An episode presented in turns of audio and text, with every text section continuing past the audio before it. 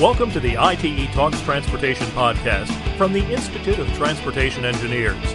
Each month, we'll bring you conversations with thought leaders in transportation on the future of the industry.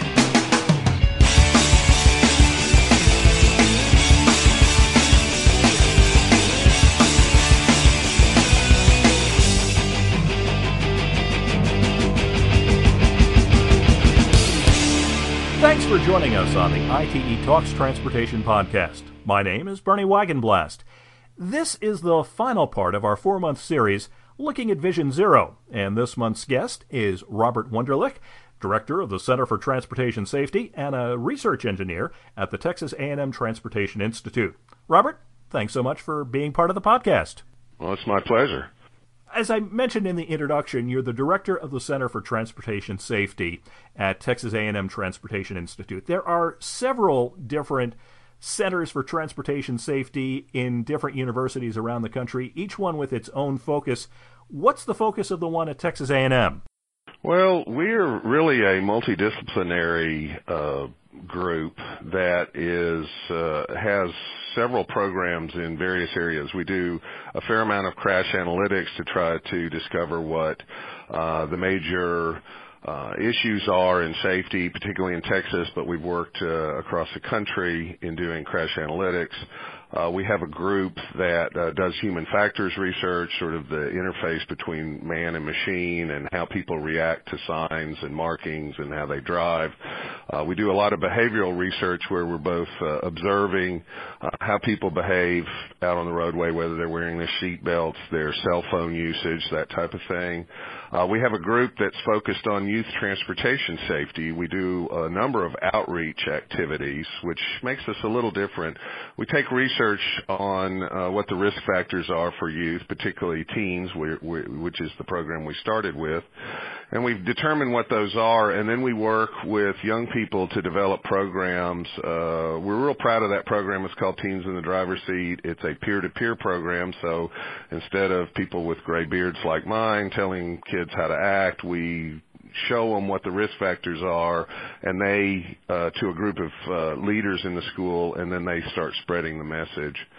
Uh, and we have uh, a, a center within a center uh, called the Center for Alcohol and Drug Education Studies, and that uh, group looks particularly at impaired driving. So both uh, alcohol, uh, illicit drugs, and legal drugs, and looks at the impacts on driving and what you can do with that. And we staff a number of of coalitions uh, in uh, impaired driving, uh, pedestrian safety, and motorcycle safety that are statewide coalitions here in Texas. So we have a varied group of researchers. We've got everything from human factors scientists to uh, epidemiologists working here. I happen to be an engineer, um, but I'm sort of in the minority in my group. So that's what we do. One of the things that you're certainly looking at are fatalities on the roadway system. And, and on a national level, we've been seeing that that has been trending downward for several years. But in the last couple of years, unfortunately, things have reversed and have started to trend back up. Much of the increase is involving the vulnerable users on the roadways pedestrians, bicyclists, folks like that. Help us understand a little bit of what's going on. Why has that trend reversed somewhat? Why, in your opinion, are these fatality types seeing such a steep rise, and what do you think can be done to reverse the trend? Well, let me let me start by talking about some work that we did in conjunction with the University of Michigan Transportation Research Institute and our friends and colleagues there.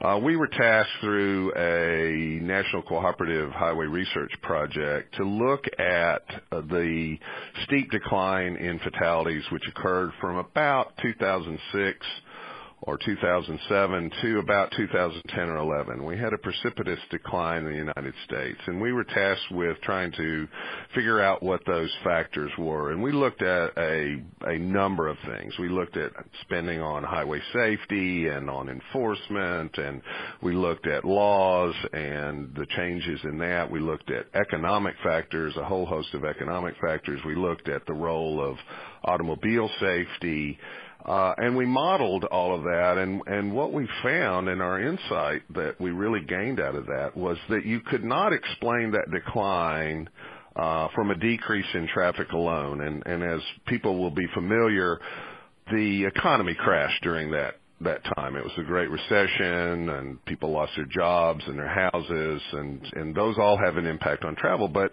uh travel alone uh couldn't explain uh, all of the decrease because fatalities are really a function of risk and exposure. Exposure being how much we travel, the risk being the chance that you're um, killed uh, in any given unit of that travel, we usually use vehicle miles of travel. And vehicle miles of travel declined somewhat during that period, but not enough to explain it. So that meant that risk went down. And while we, as we looked at that, we found that 85% of the decline was associated with economic factors. Uh, really a pretty incredible uh, correlation and 60% of the decline had to do with the unemployment amongst uh, youth from 18 to 24 year olds. Uh, so the mechanism by which that probably worked was that we, uh, the young people didn't have jobs, so they didn't have a reason to commute to and from work. They didn't have any money to travel, and and there are, is evidence from National Household Travel Survey that their amount of travel went down tremendously from the period of uh, looking at 2001 versus 2009. All of which is to say that we took really in the decline in travel a very high risk group because we know that 18 to 24 year olds are way overrepresented in crashes and fatalities and injuries, uh, and particularly young men. And so if we take them and, and take them sort of uh, out or decrease their participation from an exposure standpoint, uh, fatalities went down. Uh, we also drank less. Uh, the the median incomes went down. So risk went down during that period. And at a certain point in time, uh, the economy started to recover. And as we came out of that, we uh, found that risk is staying relatively stable, but the increase in fatalities is being driven by an increase in vehicle miles traveled. So at the end of the day, um, the better economic times means that we've got the riskier populations uh, traveling again. We also found a decrease in rural travel. In fact, during the recession, urban travel as as a general rule was continuing to increase and the decreases were mainly in rural traffic, which is a riskier um, driving environment. So overall, we think that we're being driven mostly by changes in exposure because we're not seeing big changes in risk. Now, one of the, as you pointed out, uh, pedestrian fatalities across the United States have been increasing, and and our work in Texas suggests it's the the really increasing at a, a fairly alarming rate. There are some people that suggest that pedestrian risk is up because of the vehicles that we drive, but I can tell you this, when you look at the exposure, our growth in population is occurring in urban areas and our growth in VMT and the number of vehicle miles traveled is also happening in urban areas.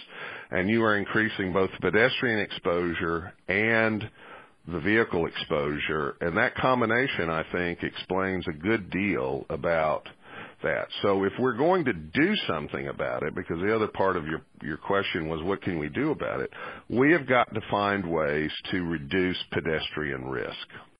What are some of the ways that you can reduce pedestrian risk? Well, I think, first of all, we've got to find ways to provide convenient uh, and numerous opportunities for crossings that are controlled or signalized or provide a safer environment for pedestrians. Uh, if there aren't very good networks uh, for pedestrians and they have to cross the street at places where there's a lot of risk, then we've got a problem. Our work in Texas indicates that much of the pedestrian uh, fatality and serious injury issues occur away from major intersections. In other words, unsignalized intersections or mid-block locations.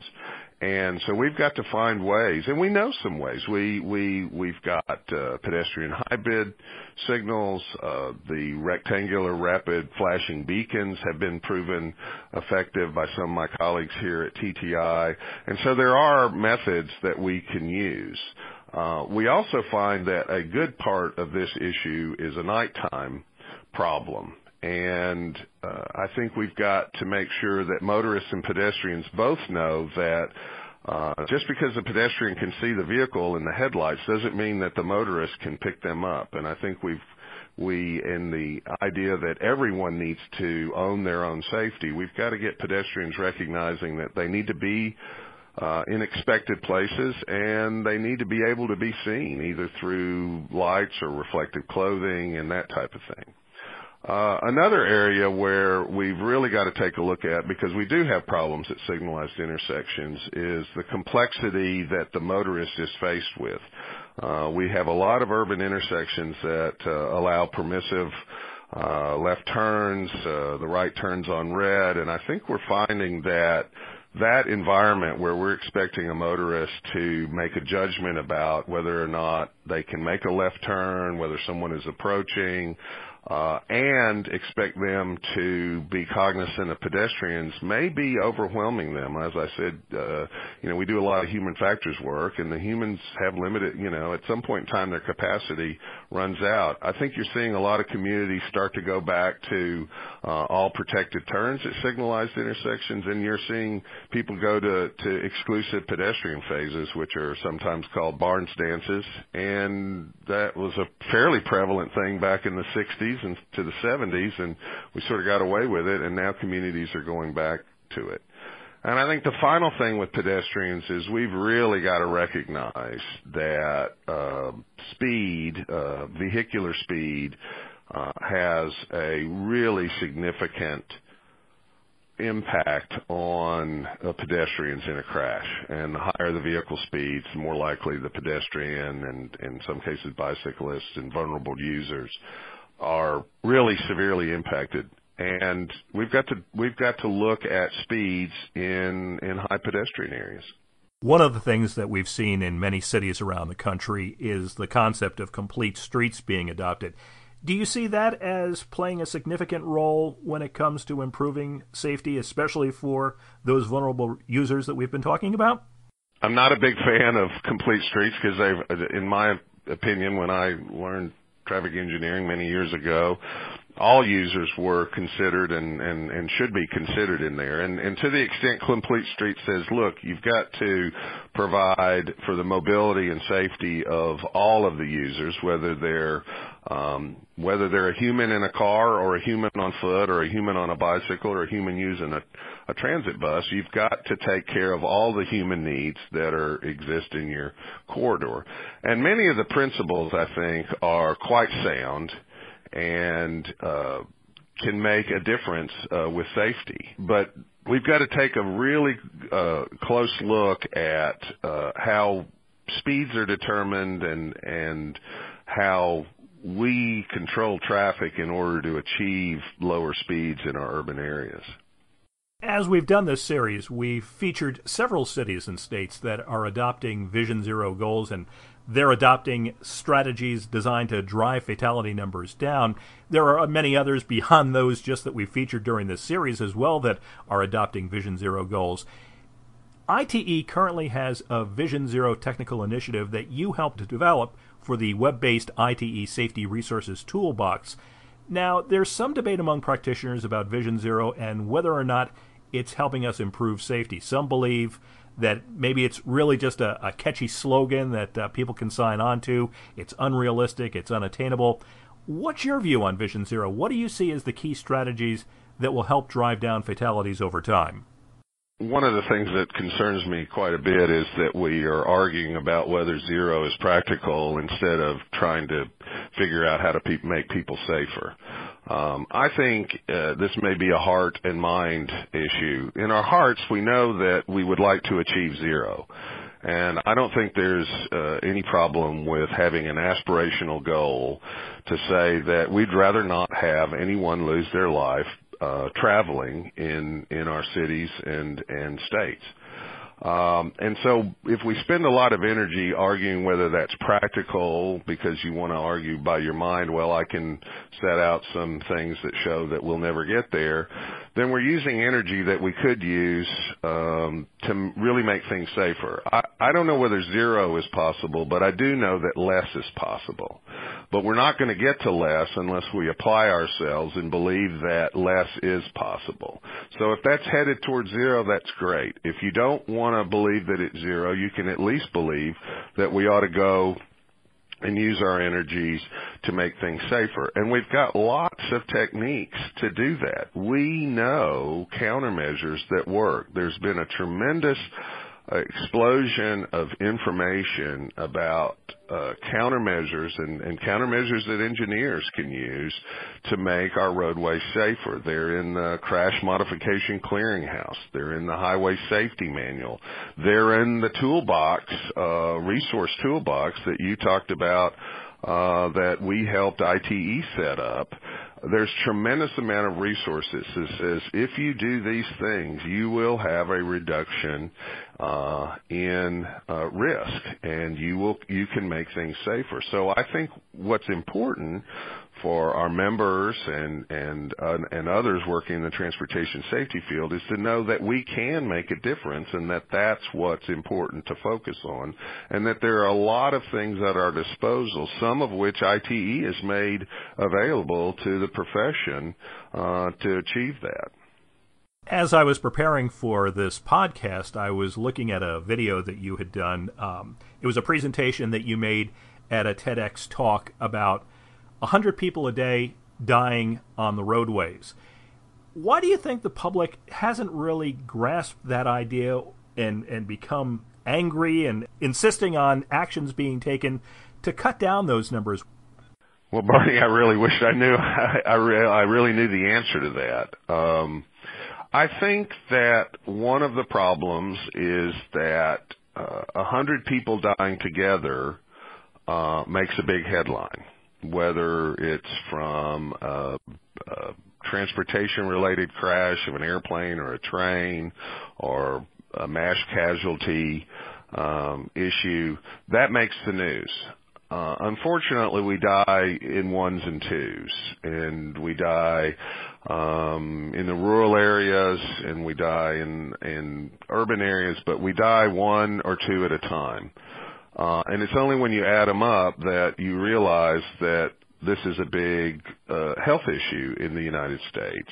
And I think part of it is that we as a profession need to make a little bit bigger deal of this. And we need to be out there saying this is uh, one of the biggest killers in the United States of premature death and that it's time that we start focusing on it. And even if we can't get the public necessarily to to understand. I think as a profession we need to uh, look at it uh, very seriously and and do everything we can. Uh, part of my TEDx talk is uh, what are we going to do about it? Well, if we can't collectively come to this decision that uh, someone's going to save us, then we need to save ourselves. We need to work as individuals to reduce our risk. We need to work uh, in whatever we do professionally to reduce risk for our fellow travelers. So I'm not sure we're going to get to the point where anybody recognizes uh, quite the magnitude of this, but it doesn't mean that we can't act individually as long as we recognize it ourselves. You've talked today about how speeds play a big role in fatalities on the roadways, again, particularly for vulnerable users. Setting appropriate target speeds and better managing speeds has been something cited by many Vision Zero advocates as being critical to reducing the number of fatalities that we're seeing, especially in urban areas. How do you think the transportation community can best make progress in this area? Well, I think there's a couple of things. I, I think what we've got to realize, and there, there's a there's a technique that we've been using for for many years uh, to set speed limits, and it's a measurement. Uh, it's just a statistic, but it's the 85th percentile speed. Uh, and the idea is that people will pick a reasonable and prudent speed based on their perceptions of risk and mobility. Now, they want people want to get as quickly as they can from one place to the other, but they realize that there's some risk, so they have to temper that. And that calculus is made, and then you end up with a statistic called the 85th percentile.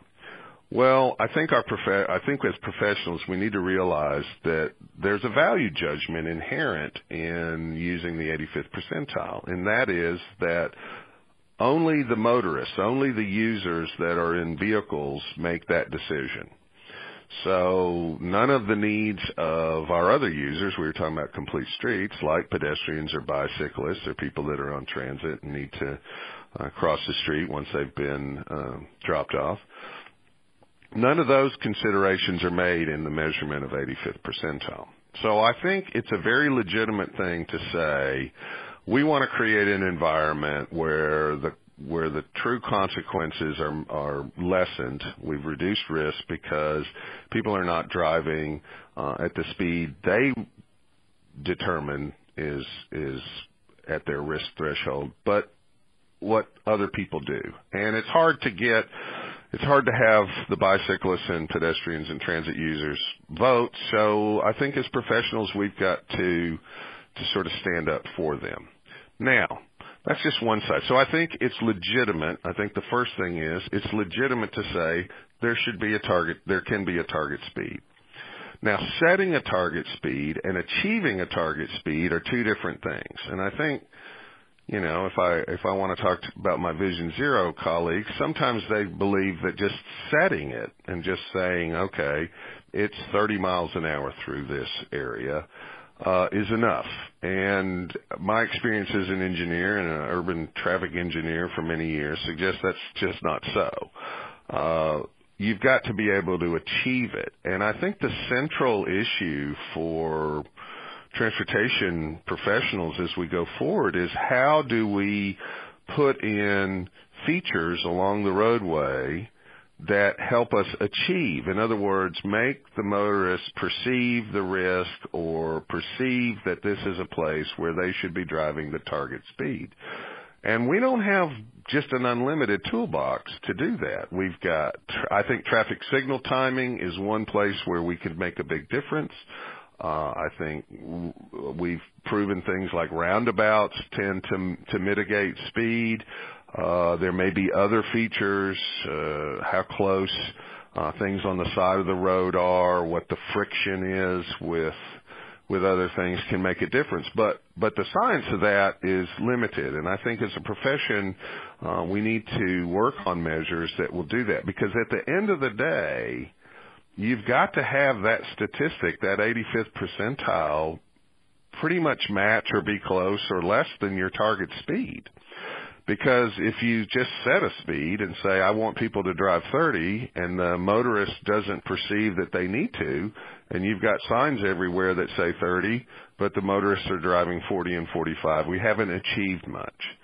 So only by working to put in measures that actually result in the target speed are we going to be able to do anything. Just saying it and setting it isn't going to do much. And the challenge for engineers is to sort of change their mindset into, yes, setting a target speed is a legitimate way of going about it because we need to consider the impacts on all the users. But the second thing is really getting to the point where the final result is that people are driving at that speed. And there, there's where there's a gap right there. There are people that are trying things and some are having some success and we need to catalog those, uh, and see if we can't duplicate that and use all the tools in the toolbox to achieve it. Talking about that, you were a past international president of ITE, and I would imagine in that role you had a multinational perspective on many of the safety issues that you're dealing with today. Are the challenges pretty much the same around the world, and do you think enough is being done to share information and lessons learned on an international basis? Well, uh, people are people, um, as it turns out. Uh, I think there are uh, places in the world that we can learn a great deal from. Uh, the there, if you look internationally, you can see that uh, in certain countries Uh, the philosophies are a little bit different. Uh, I think Australia, New Zealand, uh, several European countries, probably the UK as well. And yes, we have some things to learn. There are things in the United States that work a little differently. We tend to have a very uh, decentralized governmental structure, and that's true particularly when it comes to transportation policy because you can look at some countries and they on a national level you know sweden for example has a vision zero philosophy at a national level um, the United States is a little different than that. We've dispersed our governmental authority. Uh, the states have certain things. The national government does certain things. I think in the environment right now, you're seeing that the the, the federal government is probably less um, uh, likely to take action. Uh, so yes, there are things that we can learn because the technical aspects of it are, are very similar from one place to the other. I think there's a real challenge with public acceptance. Um, you know, we've got people that are advocating things that go beyond perhaps what the all of the people in the public would be in favor of and I think there's some uh there needs to be some outreach to gain some consensus on some of those things. We've seen uh, in the past, sometimes backlashes against neighborhood traffic control uh, and and and programs like that. So I think it, you've got to move carefully, and that's the challenge of the urban uh, transportation engineer. They work in a political environment, and um, they've got to take into consideration uh, all of the users and the political environment. But certainly there are things that we can learn. And in the ITE Safety Resources Toolbox, we tried to capture uh, practices from other countries, and there's a way to search even if you want to look uh, at a particular country, you want to look at things from outside the U.S. There is a search capability to do that. Um, I think we need to have all the ideas, and I think you can look at that resources toolbox sort of as a as the idea catalog. Um, just because somebody else is doing it doesn't mean you ought to do it, but it but but knowing about it means you can at least consider it. Well, you've been listening to the ITE Talks Transportation podcast. Our guest this month has been Robert Wunderlich, the director of the Center for Transportation Safety, as well as a research engineer at the Texas A&M Transportation Institute. Robert, thanks so much for sharing your expertise with us this month. Well, it's been my pleasure.